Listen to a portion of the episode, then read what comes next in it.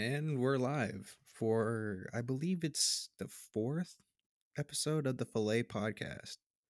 Um, welcome to the podcast. Uh, if you're a first-time uh, listener of the podcast, um, today uh, we you know we talk about a wide variety of topics, and I think it's gonna be pretty cool to kind of see the future of the podcast. But today is uh, gonna be a pretty simple podcast. It's gonna be kind of just all things N B A related. Uh, we're kind of going to dive into a few topics, uh, more specifically just the All-Star game in itself, because of the fact that the new reserve list has officially come out, so we're going to be getting our first reactions to those. Uh, but before we kind of get into it, I just want to say very quickly, you know, uh, thank you everybody for the support thus far. You know, I've kind of said this eighty-eight times already, it feels like. I feel like I'm a broken record, but um, the amount of support that has been on these is insane, and kind of seeing the viewership and everything like that from not only SoundCloud, but also on Spotify, um, has been honestly much higher than the initial expectations that I had. So it's super cool to kind of be able to see. Um, but if you guys are enjoying it, if you guys are on SoundCloud, be sure to like and repost and hit that follow button too, if you guys really like it that much. And then also for uh, Spotify as well, you know, just to kind of show that support, man. If you guys like the podcast, you guys want to continue seeing more, be sure to follow and everything like that, just so you can kind of get into the know of the drops and everything like that. But yeah, without further ado, let's kind of get into it today. So um, today we're going to be talking about all things N B A, um, kind of like I mentioned a little bit ago. So the new uh, All-Star lineups have been dropped. So these are basically official. Obviously, the starting lineups dropped, I believe, Thursday of last week, if I remember correctly, or Friday, one of those two days. And we just received the reserves uh, just about, I think it was like an hour ago when they came out. Um, so we're kind of going to get into the list here, kind of announce them if you haven't seen, if you haven't heard them already. And then also kind of get into it, whether or not I agree with the list or if I believe anybody else should be added.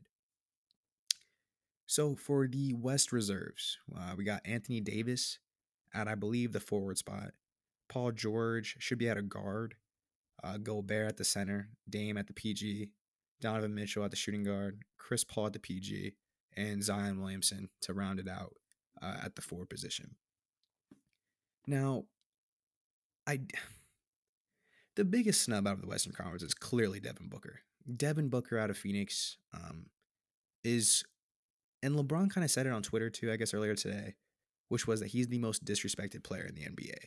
Feels like LeBron always says that about one player every All-Star game, it feels like, but Um, it's weird not to see Devin Booker get that respect just because of the fact that, I mean, Phoenix has been great. And obviously living here in the Phoenix area, I mean, there's a lot of buzz surrounding the team, and kind of sucks that COVID's kind of happening, because I do believe that arena would be packed out every single night, especially with fans trying to get in. Um, because that's just definitely one of the things that I want to see once COVID clears up and everything like that. But this team has been great. Uh, if I remember correctly, I think they're fourth in the East, or fourth, fourth in the West. I apologize. Yeah, they're fourth in the West right now. They're at nineteen and ten, only four and a half back from the Jazz right now. And they've been super, they've been super good, eight and two in their last ten. They've been one of the best teams in the league uh, over the course of the last week and a half, two weeks. Um, and it's super weird to not see Devin Booker get that respect. Um, in, in, in terms of, of everything that kind of see, like, who would you kind of replace for Devin Booker? That's the real question.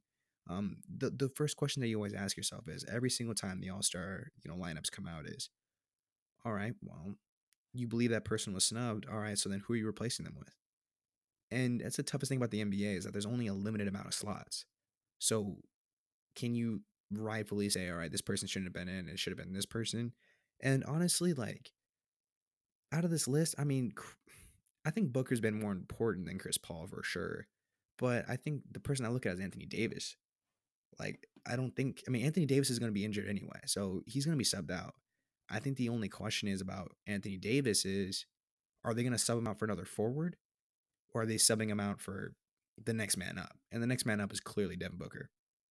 But if it were up to me, I think Booker would have made it over A D.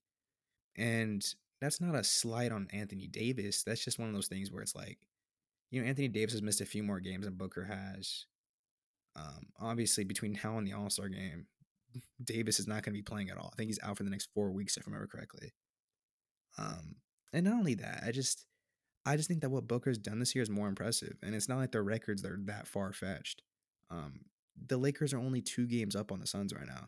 And that could very likely change too, especially with Anthony Davis being out and everything like that.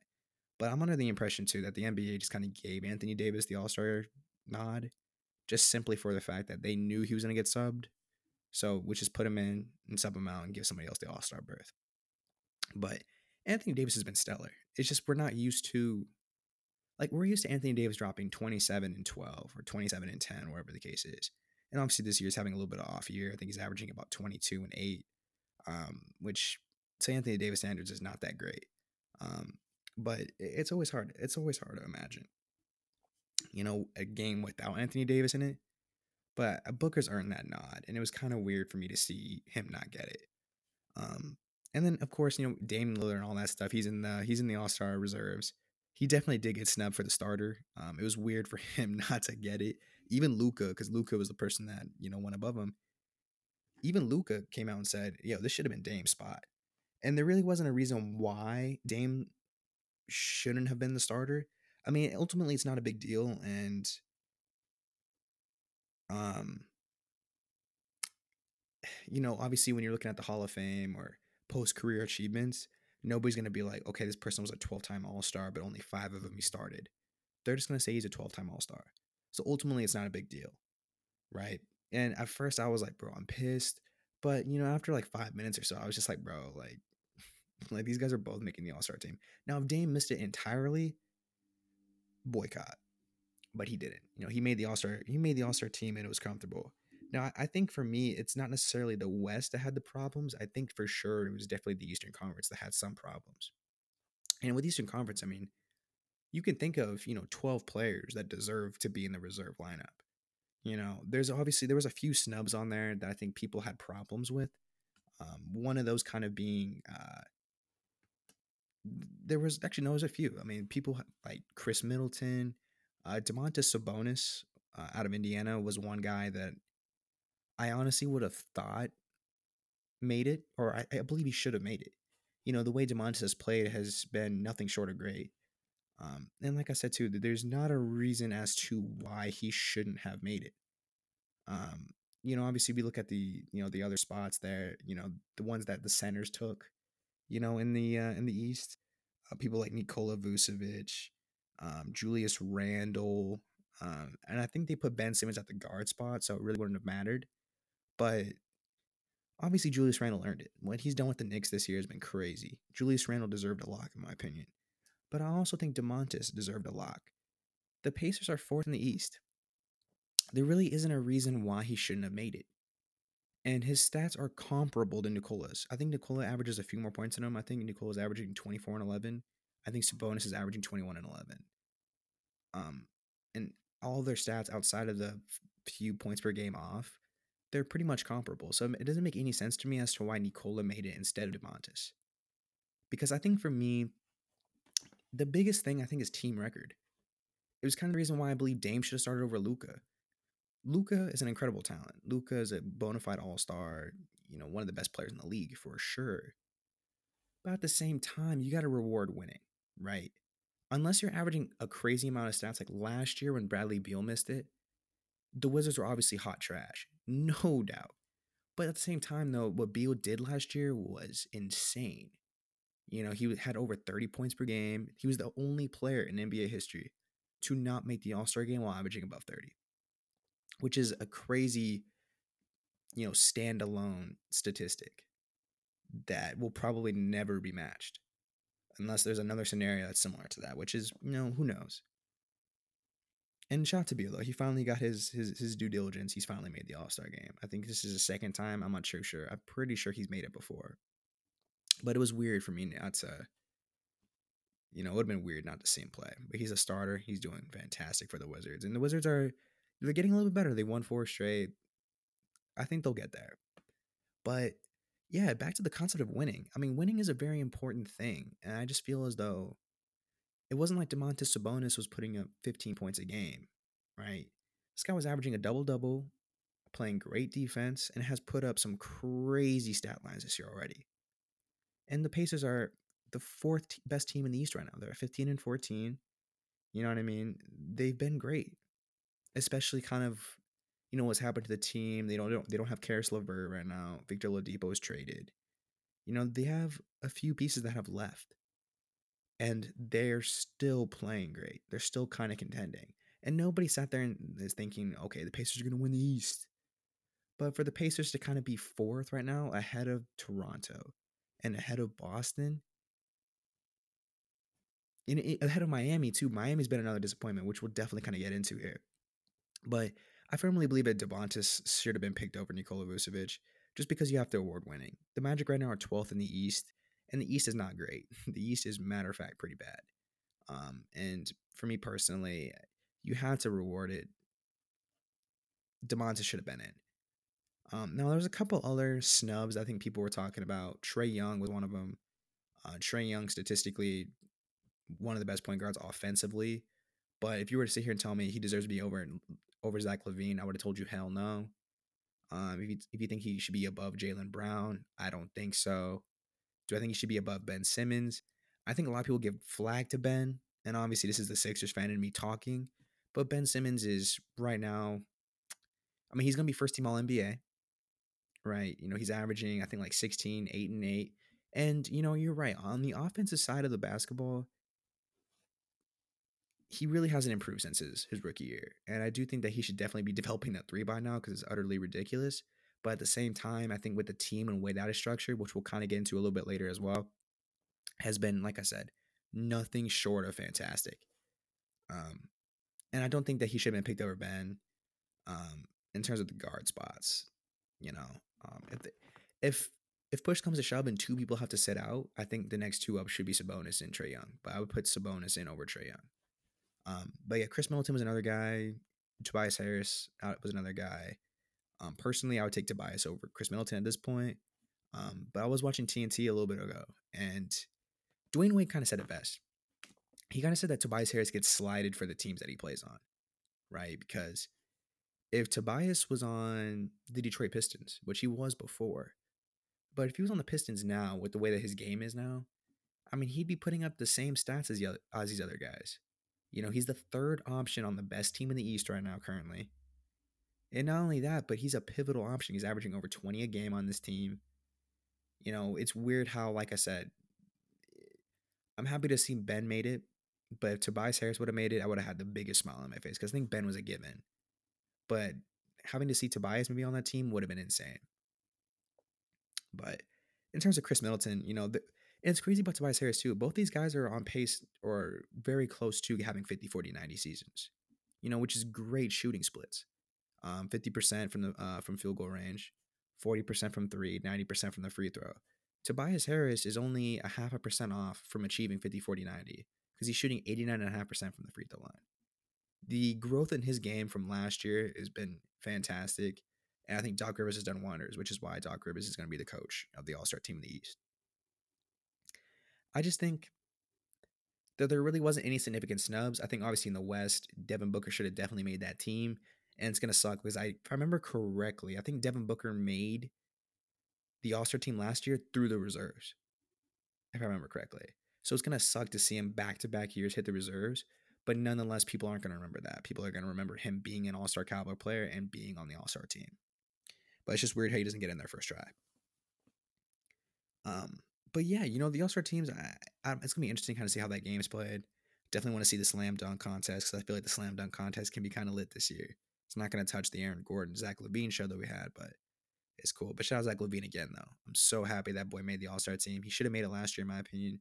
Obviously, the guard positions are very stacked in the N B A, regardless of what conference you're in, as you're seeing again this year with the Trae Young snub. Um, but it's super cool to kind of see him flourish and develop, and he's definitely a killer in this league for sure. Um, but yeah, you know, I have the... Um, The Celtics-Mavericks game is currently on uh, T N T right now. I have it on in the background. The volume's at zero. And these two teams have been, in my personal opinion, probably the two disappointments in the league this year in, in terms of team play. Um, you know, the Bucks are kind of up there as well, and obviously the Heat. But these are two of the top four disappointments in the league this year, in my opinion. You know, when you look at a team like Boston, obviously... You know, this is a team that has made the Eastern Conference Finals, I believe, two of the last three years.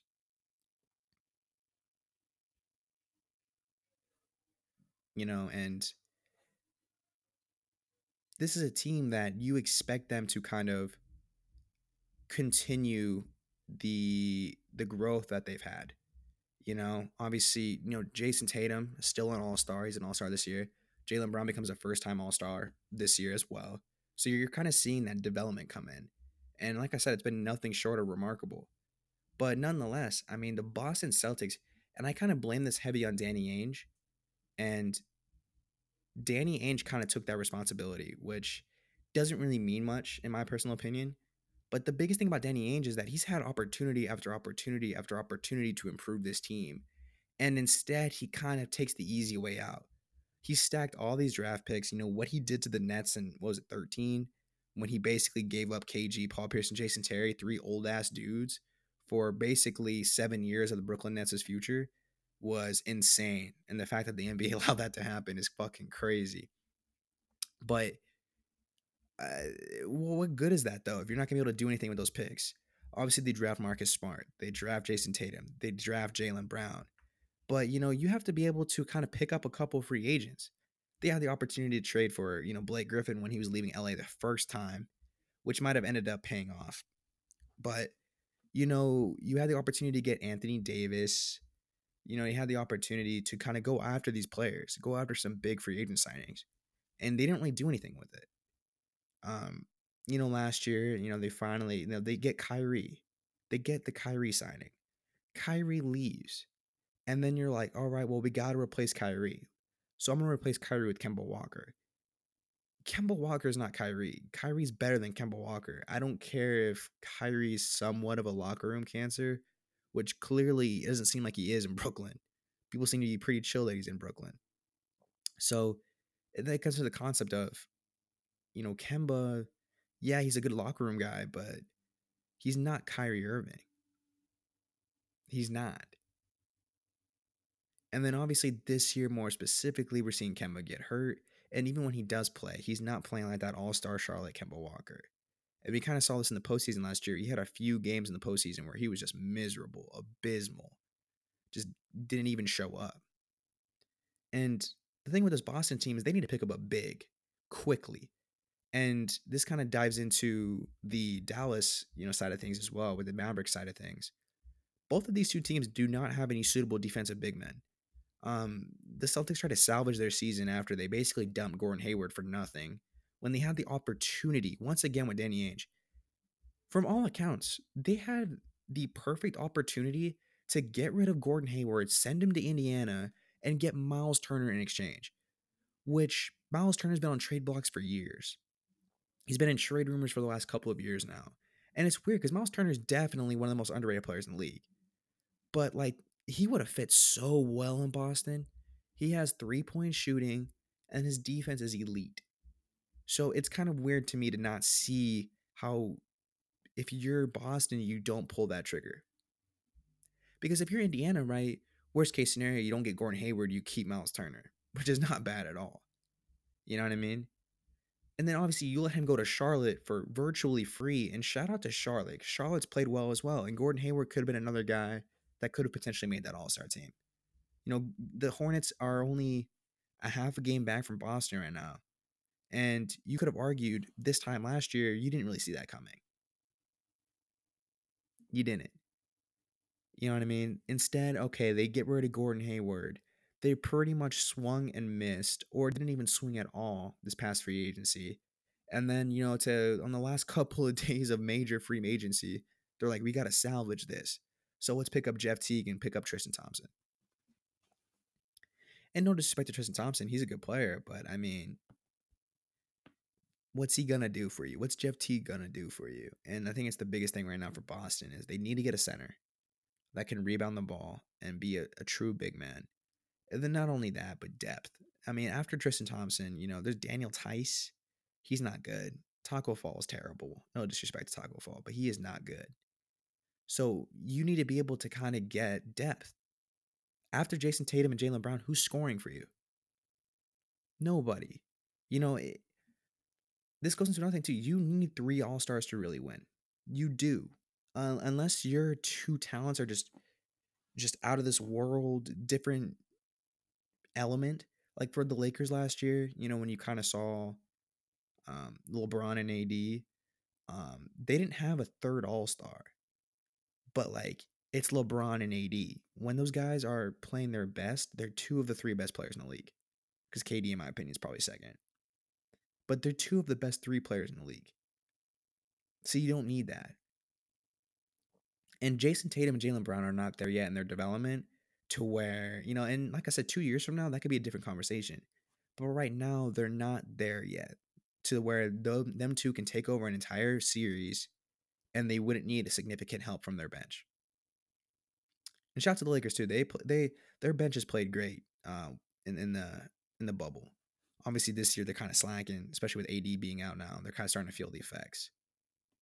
But in Dallas's case, too, you know, with this Mavericks game going on, you know, their defense is not great either. And this kind of gets into the big man story. Kristaps Porzingis.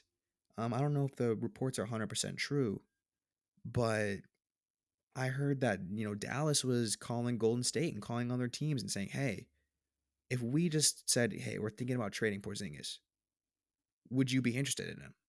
Kind of gouging the market in a sense. And, you know, we don't know if there was interest, or we don't know what they would have offered.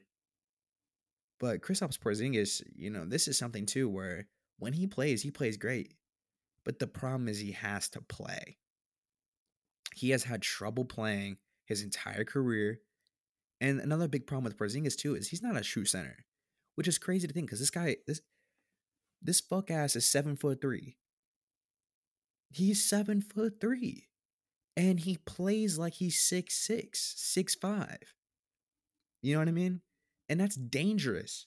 And it's it's weird to kind of see that. Like, obviously, you know, it, it sucks to see that, like, okay, bet, like, I wish I wasn't seven three. I wish I was like six four, six five so I can play my natural position.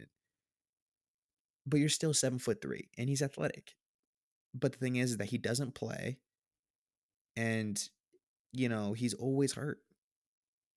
And if you're Dallas, like, they didn't take a significant gamble on him anyway. If I remember correctly, they traded Dennis Smith Junior I think Kevin Knox might have been involved in that deal, and maybe a few other players in a pick. I don't remember the specific trade details between the Knicks and the and Dallas for them, but I mean, Dallas didn't really lose much. And Dallas has been a team too where they just struggle with consistency, and I think their most inconsistent player is probably Josh Richardson. You know, um, I'm familiar with Josh Richardson. Obviously, he's played in Miami. Then he got traded to Philly as a part of that Jimmy Butler deal. And, you know, when I when I saw him from Philly, because I watch a lot of Philly games, right? And kind of what I saw last year was Josh Richardson, he's he's he's a guy that can drop twenty-five one night, and then two nights later when they play their next game, he can drop six points. That's the literal definition of inconsistency. It's the literal definition of inconsistency.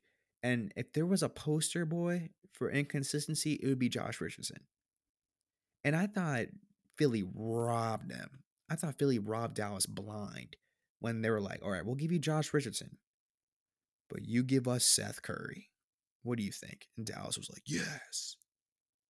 And, you know, if you're Philly, you're like, oh, thank you. Pleasure doing business. But, like, in your head, you're celebrating. And Seth Curry has played phenomenal for Philly. He's been one of the key players over there, and a big reason why they're number one in the East right now. But if you're Dallas, I mean, you miss Seth Curry for sure, because you miss his consistent shooting, and then you also miss his ability to play the defense on the three-point line. Josh Richardson can play great defense, but his offense is just, it's abysmal at times. And I think Dallas struggles with that with that ability to stay consistent. You know, that's a big reason why they're fourteen and sixteen right now. Is just because they can't consistently get things going. But when they do, they're definitely on one, and they're tough to beat. But defensively, they're struggling, and I think it's the biggest reason why they picked up Josh Richardson, because obviously Richardson is the better defensive player than Curry. But Josh can only do so much before, you know, other teams expose other holes in the in the team's game. For example, Luka's defense. Obviously, you know, we look at other players on the team. They just don't have that depth or that firepower to really sit there and do damage, right? Kristaps is hurt all the time. Luka has to carry the ball, you know, on the offensive level. And like I said, I mean, Luka can drop forty and still lose the game. And that's probably because of the fact that nobody else can do what he's doing. And that's probably, That's the biggest reason why Luka and, and Dallas are not going to do anything for the foreseeable future, unless they can somehow make a power move uh, to where they can get somebody that can drop twenty plus a game on a consistent basis. But until then, they're going to struggle. They're going to struggle. You know, uh, this you know this season's been very interesting too, just because with COVID and everything like that, and it's very weird to kind of see, okay, has this played a part? Has this played a part? And I think the biggest team that kind of flourished in the bubble last year was Miami. Now that they're outside of the bubble, the team to kind of flourish the least and has taken a big regression was Miami as well. Uh, Miami sitting here at thirteen and seventeen, they're tenth in the East. Now, fortunately, you know, sitting at thirteen and seventeen, we're still we're just about halfway through the season. And Miami, I mean, we're in the East. The Miami's in the East. So it's not like Miami is just completely down bad and they have no chance of doing any damage, because you can always go on a run and then all of a sudden you're eighth, because they're only a game and a half back from the East now, from, from an eighth seed and making the playoffs in the East. Right. But if you're Miami, though, too, you shouldn't be in that case. Obviously, Jimmy Butler had a significant, you know, COVID layoff, a couple weeks, I think is what it was. And not only that, but you can kind of tell that, you know, he's seen some effects of COVID. But Jimmy Butler, he, his demeanor is one of the best in the league, in my opinion. And he's probably never going to say, yeah, yeah, COVID took a toll on me. I don't think he's ever going to say that. You know, and I, obviously, I, I would love to see Charlotte make the playoffs just because that's the home state. I would love to see New York make the playoffs too, because Madison Square Garden, you know, come playoff time, if they have fans there, would be bumping. But, I mean, on paper, though, Miami, once Jimmy Butler kind of gets his groove back, Miami should be that team in there that slides into the backside of the Eastern Conference, just because it's it's it's always hard to see. And you kind of saw that big one they had against L A. That team's there. They just need to kind of, you know, it's that C word again, consistency. They kind of just need to kind of bring it together every night. And once they do that, they'll be a tough team to beat in the East. With that being said, though, I mean, that team has not gotten better. Um, and obviously, it seems like Bradley Beal wants to stay in Washington. So, at least for another season, you're going to see Miami probably not win the chip. Because um, I don't think they're better than Brooklyn. I don't think they're better than Philly. I don't think they're better than Milwaukee. That gap, it was weird to kind of see it. And I called them beating Milwaukee in the playoffs last year. I did. You know, I was like, you know, I don't like that matchup for Milwaukee. I think Jimmy Butler's a dog, and I think he's going to will this team. And I think when you have a guy like Bam Adebayo, too, that's a guy who's very versatile on the defensive end. But the reason why I feel like, you know, Miami wouldn't beat a team like Philly was because Joel Embiid. Joel Embiid's the X factor. If Joel Embiid played every game, who's stopping Joel Embiid on Miami? Nobody. Bam, Bam is the same height as Draymond Green. I'm pretty sure Bam is like six nine, six ten. He's not going to stop a seven foot two Joel Embiid. He's not. In terms of Brooklyn, that firepower that they have right there, I think my roommate, he showed me a crazy stat where I think it was, there was five or six Brooklyn players that were shooting over forty percent from three, which the level of efficiency on that team, like they're going to, they're on track right now to be the number one, um, offensive team in the N B A's history. Like their offensive rating will be number one. That's what they currently have right now. It's not just in the league, it's the entire league's history. The efficiency that they've had on the offense end of the basketball has been nothing short of insane. And I think that's why Brooklyn's a scary out. And you have to look for Brooklyn in that buyout market, because you're going to see players like, obviously, DeMarcus Cousins are getting released. I don't really think DeMarcus is all that. He's probably going to go back to L A again, and they're probably not going to use him again, just like they had the last two years. But there's going to be players like Blake Griffin, players like Andre Drummond, uh, maybe a player like Kevin Love. It'll be interesting to kind of see what Cleveland does with that. Um, Cleveland needs to get rid of Kevin Love ASAP. Like, they need to get rid of him yesterday. Um, but those four-ish players, you know, are like the four people that you're kind of looking at in terms of centers or power forwards that really any team can use. And if you're any team, Andre Drummond has to be the top of your list. For sure, because he's the the best rebounder in the league, more than likely, off the top of my head. He's been probably the best rebounder in the league over the past five years. And any team can use rebounding. Any team can. So it'll be interesting to kind of see what happens with that. And if a team like Brooklyn can go in there and get an Andre Drummond, there's not a reason why they don't make the finals. You know, as much as I want to say Philly or, any other team, Brooklyn should make the finals if they picked up Andre Drummond. And that's not like some Stephen A shit. Like, I would consistently say that regardless if they have bad nights. Because on paper, they're already one of the they're already one of the best teams in the league. But like, you add Andre Drummond to that team, you're going to have an N B A title more than likely. Because I think they would beat in L A. There's a reason there's not a reason why they wouldn't. Or they shouldn't, rather. Whether it's the Clippers or the Lakers. No other team in the league has that firepower. No other team in the league does. And, you know, speaking of, like, right now, if we did a finals prediction, in my personal opinion, you know, I think it's going to be Clippers Sixers. That would be my pick. Obviously, it's probably going to age terribly now that I said it out loud. But, you know, in the East, you know, right now, Milwaukee's in a in a weird state. Because I think we've seen the peak of Milwaukee. And I think the peak of Milwaukee was that Toronto series when they were up two oh and two game, two wins away from the N B A Finals. I just don't believe that Milwaukee's going to get better than that. I don't. So for me, the Eastern Conference should be Sixers Nets. And I think in the Western Conference, I'm not a big believer in the Jazz yet. You know, they're twenty-four and six, best record in the league, nine and one their last ten. Three, I think they have three All-Stars, or they're two. Oh, yeah, no, it should be Mitchell and Gobert All-Stars. Um, Mike Conley could have easily been an All-Star this year if it weren't for that stat class. But you have to look at the Jazz, and I just don't think that they're real yet. Maybe I'm tripping. But for me, come playoff time, if you had a healthy Lakers, healthy Clippers, I don't, I can't see the Jazz beating a healthy Lakers, a healthy Clippers team. I don't. And even then, let's say the season ended right now. Jazz would go have to go through the Warriors in the first round. And then the second round, you face either the Suns or the Blazers. And the Blazers can give teams buckets. We've seen the Blazers face off against the Jazz two years ago. And the Blazers beat them in seven. I believe. Wait, no. Or that was the Nuggets. My fault. I got that mixed up. And the Nuggets are a very dangerous team too, sitting at the seventh seed. But the Blazers are a team that made the Western Conference Finals just a couple of years ago. Right? Their team is set up nicely. They need McCollum healthy. They need Zach Collins healthy. They need Yusuf Nurkic healthy. And hopefully all three of those guys can be healthy come playoff time. And if they can, that's a that's another team right there. Or let's say if the Lakers or the Clippers are missing a piece, or if they're injured or something along those lines, the Blazers are a team that can go in there one hundred percent healthy and beat any team in this conference. And I truly believe that. When you have a tandem of McCollum and Lillard, then you have Robert Covington, you have a healthy Zach Collins, a healthy Yusuf Nurkic. That's a team that can do damage. And not to mention Carmelo Anthony's on that team. We don't want to forget about that Hall of Famer. He can do damage there as well. And I just don't think, like, looking at what the Jazz's track record over the past couple of years versus these other teams,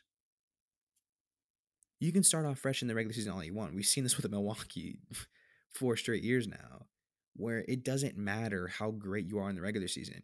If you don't develop and you don't switch up in the in the postseason, it's not gonna matter. And the Jazz, same thing happened in the in the playoffs last year, right? Where they were up three one against against Denver, and they collapsed. And they collapsed. And that's also a collapse too, where obviously the difference between the Jazz and the Clippers series in the bubble last year was, like, everybody expected the Clippers to kind of win, right? And go face the Lakers, L A versus L A in Orlando. That was the that was the matchup, right? But let's not forget too, this is the same Jazz team, twenty-four and six right now, first in the league in the standings. This is the same Jazz team that has pretty much the same team as last year and blew a three one to Denver. I just don't think that team's built for the playoffs. And I think if a Clippers team faced the Jazz, if a healthy Lakers team faced the Jazz, and if a healthy Blazers team faced the Jazz, I think it's a team that does damage. When you look at the Suns, it's tough to say because they're a super young team right now. They're a super young team right now. You know, obviously outside of Chris Paul and everything like that, they, they're key players in the DeAndre Aytons, the Mikal Bridges, um, obviously the Devin Bookers. These are guys I have never played in the playoffs before. Never. You know, and arguably those those bubble games that Devin Booker was in last year were arguably the be- the not the best, but the highest pressure games he's been in the N B A since his, since the start of his career.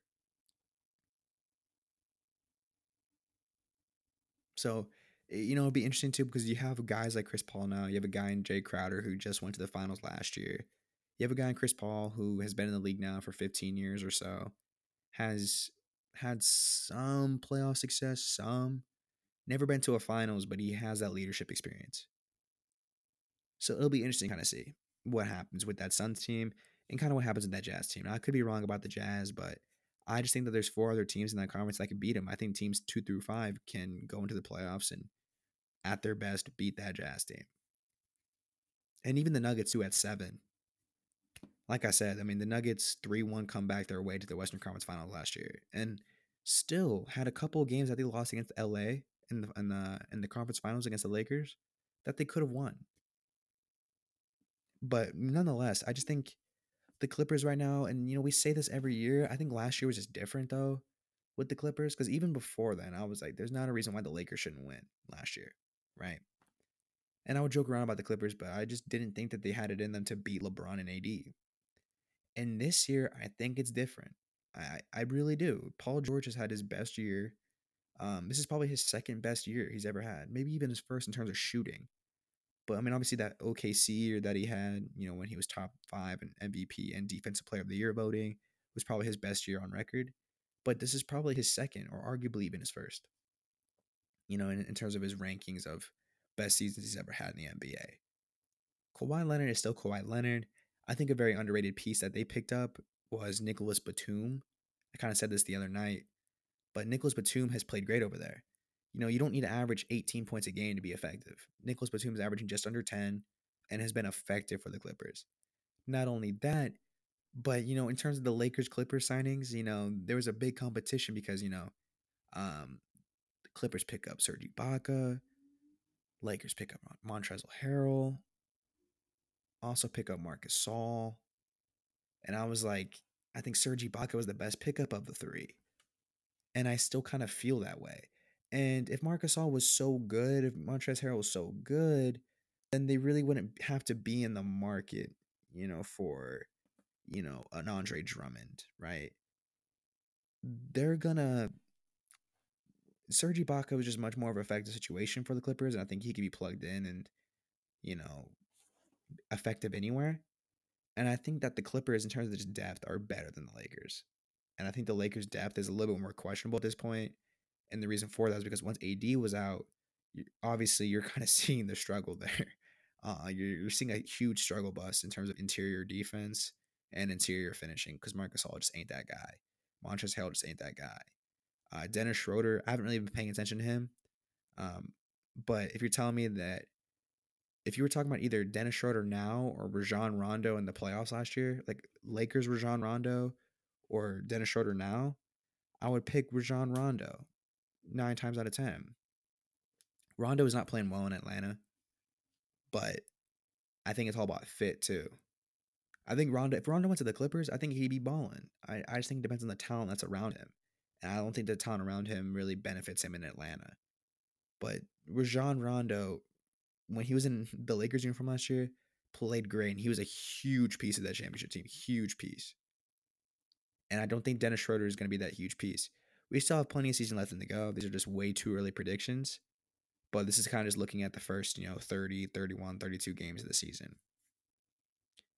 Um, to kind of wrap this up, though, kind of want to get into the M V P discussion very quickly as well. And for me,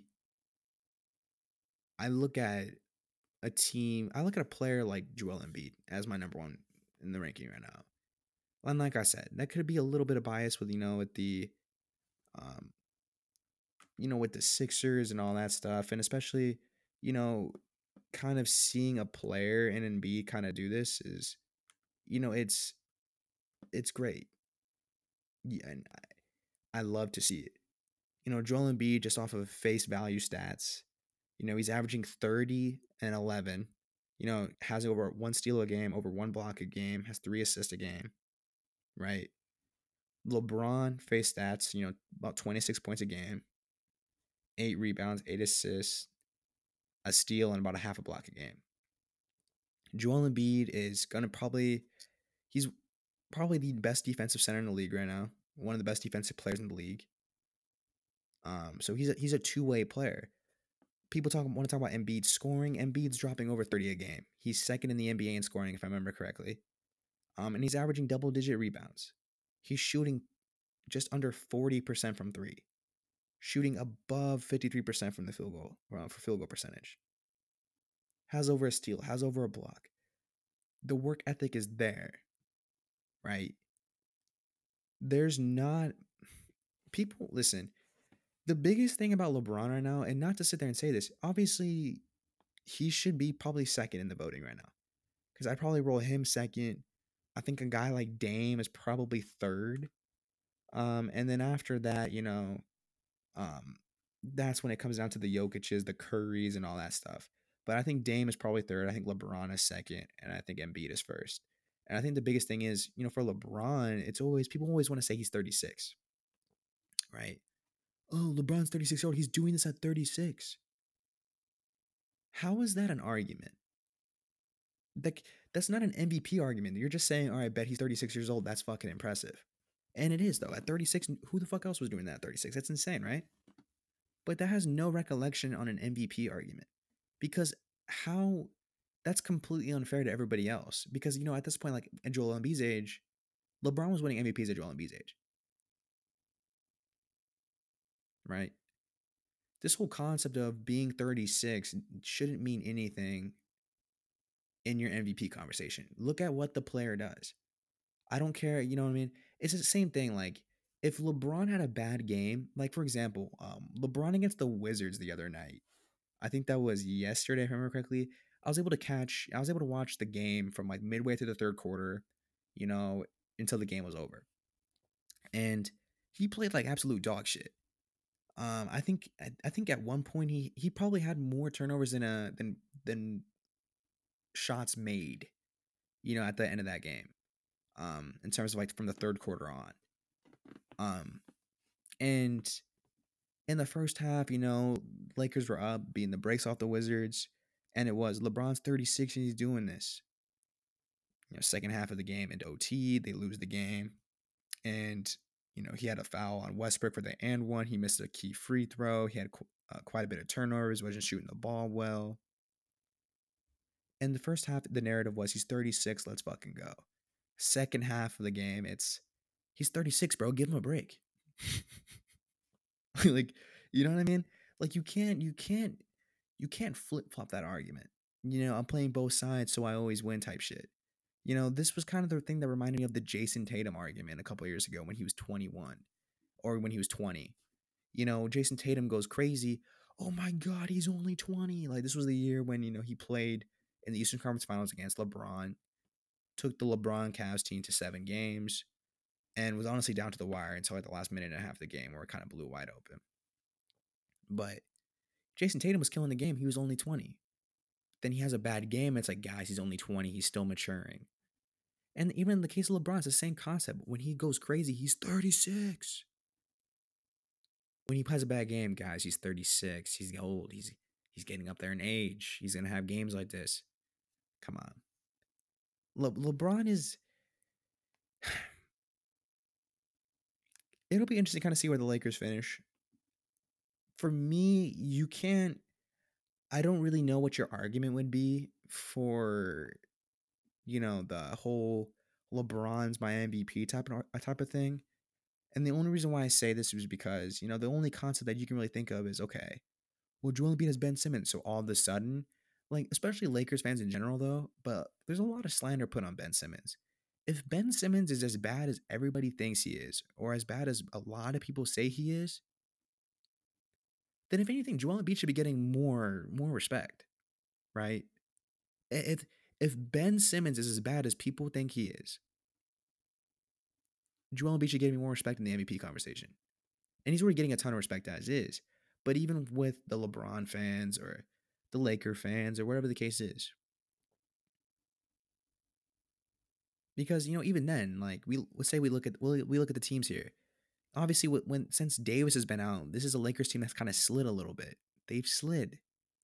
And it'll be interesting to kind of see, you know, they have a tough schedule coming up as well. If they scratch a few dubs, then maybe they can resurge that. But, I mean, you know, Ben Simmons was out. Joel Embiid dropped fifty. Like, you know what I mean? This whole this whole thing with LeBron where it's like, he's a great player. Probably the GOAT, more than likely. Definitely a top two player all time. And LeBron probably should have one or two more M V Ps in his arsenal. Um, and like I said, but as of this moment, I mean, it's not like LeBron's stats are blowing Embiid's out the water. And then what? I mean, the Lakers have played uh, played the Celt- uh, played the Sixers already. Sixers are one and zero against the against the Lakers. Uh, shout out to Tobias Harris for that game winner. Um, you know, and I mean, we can even look at let's look at the box stats real quick because I'm pretty sure both of them probably played great.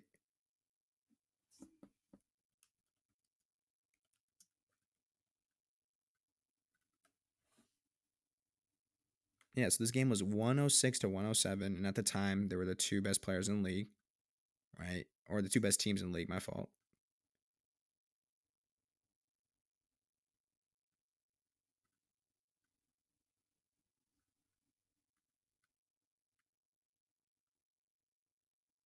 You know, Joel Embiid goes in there, drops twenty-eight, six, and four, and LeBron goes crazy for thirty-four, seven, and six.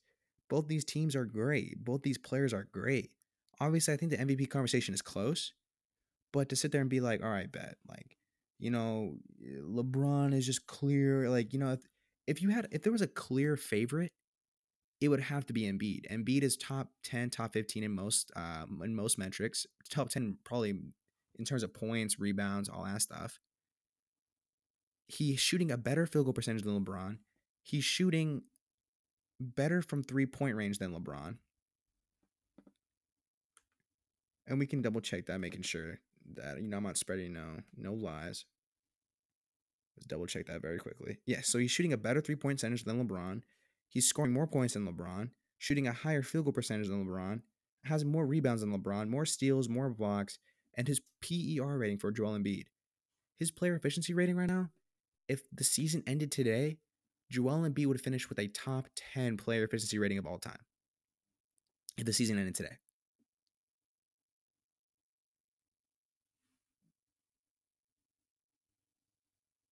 So this whole thing is weird.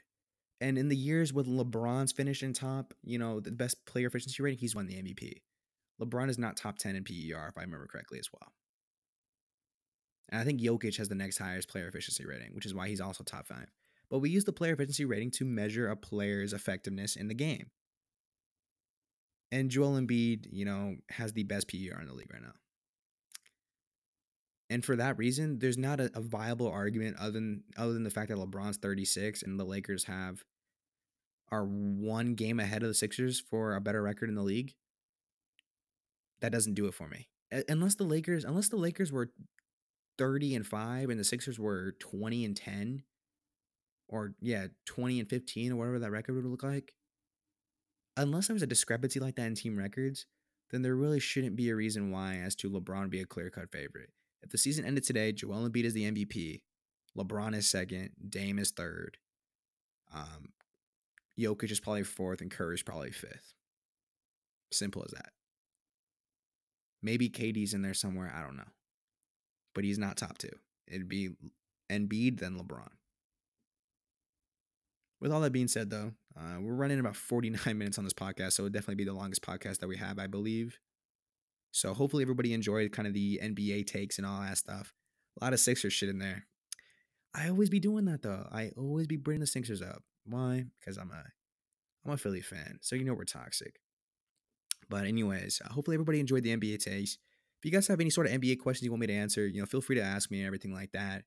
Um, also, uh, with uh, any other sport as well. I think N F L is something that I want to talk about. I'm gonna wait on the N F L. Um. podcast for a little bit, at least until we see some traction with the Deshaun Watson shit. I don't know when free agency starts, but I would also love to kind of, um, you know, do a couple N F L podcasts about free agency, um, as free agency reactions, as well as the N F L draft reactions. Hopefully free agency isn't too far away because I'm very excited for the new N F L season to start already, even though it ended a couple weeks ago. But yeah, as always, if you guys enjoyed, be sure to like, repost, follow, uh, whether you're on Spotify or SoundCloud. Just want to say very quickly again, if you made it this far, thank you for your support. Thank you for listening. I hope you guys enjoyed. Hope you guys take care. Hope you guys' uh, start to the week is going well. And uh, hopefully I'll be seeing you guys again sometime this week. Definitely want to put a couple more podcasts out before the week ends. Hopefully you guys have a good rest of your week. See you soon. Take care. Peace. Also, Bobby's free.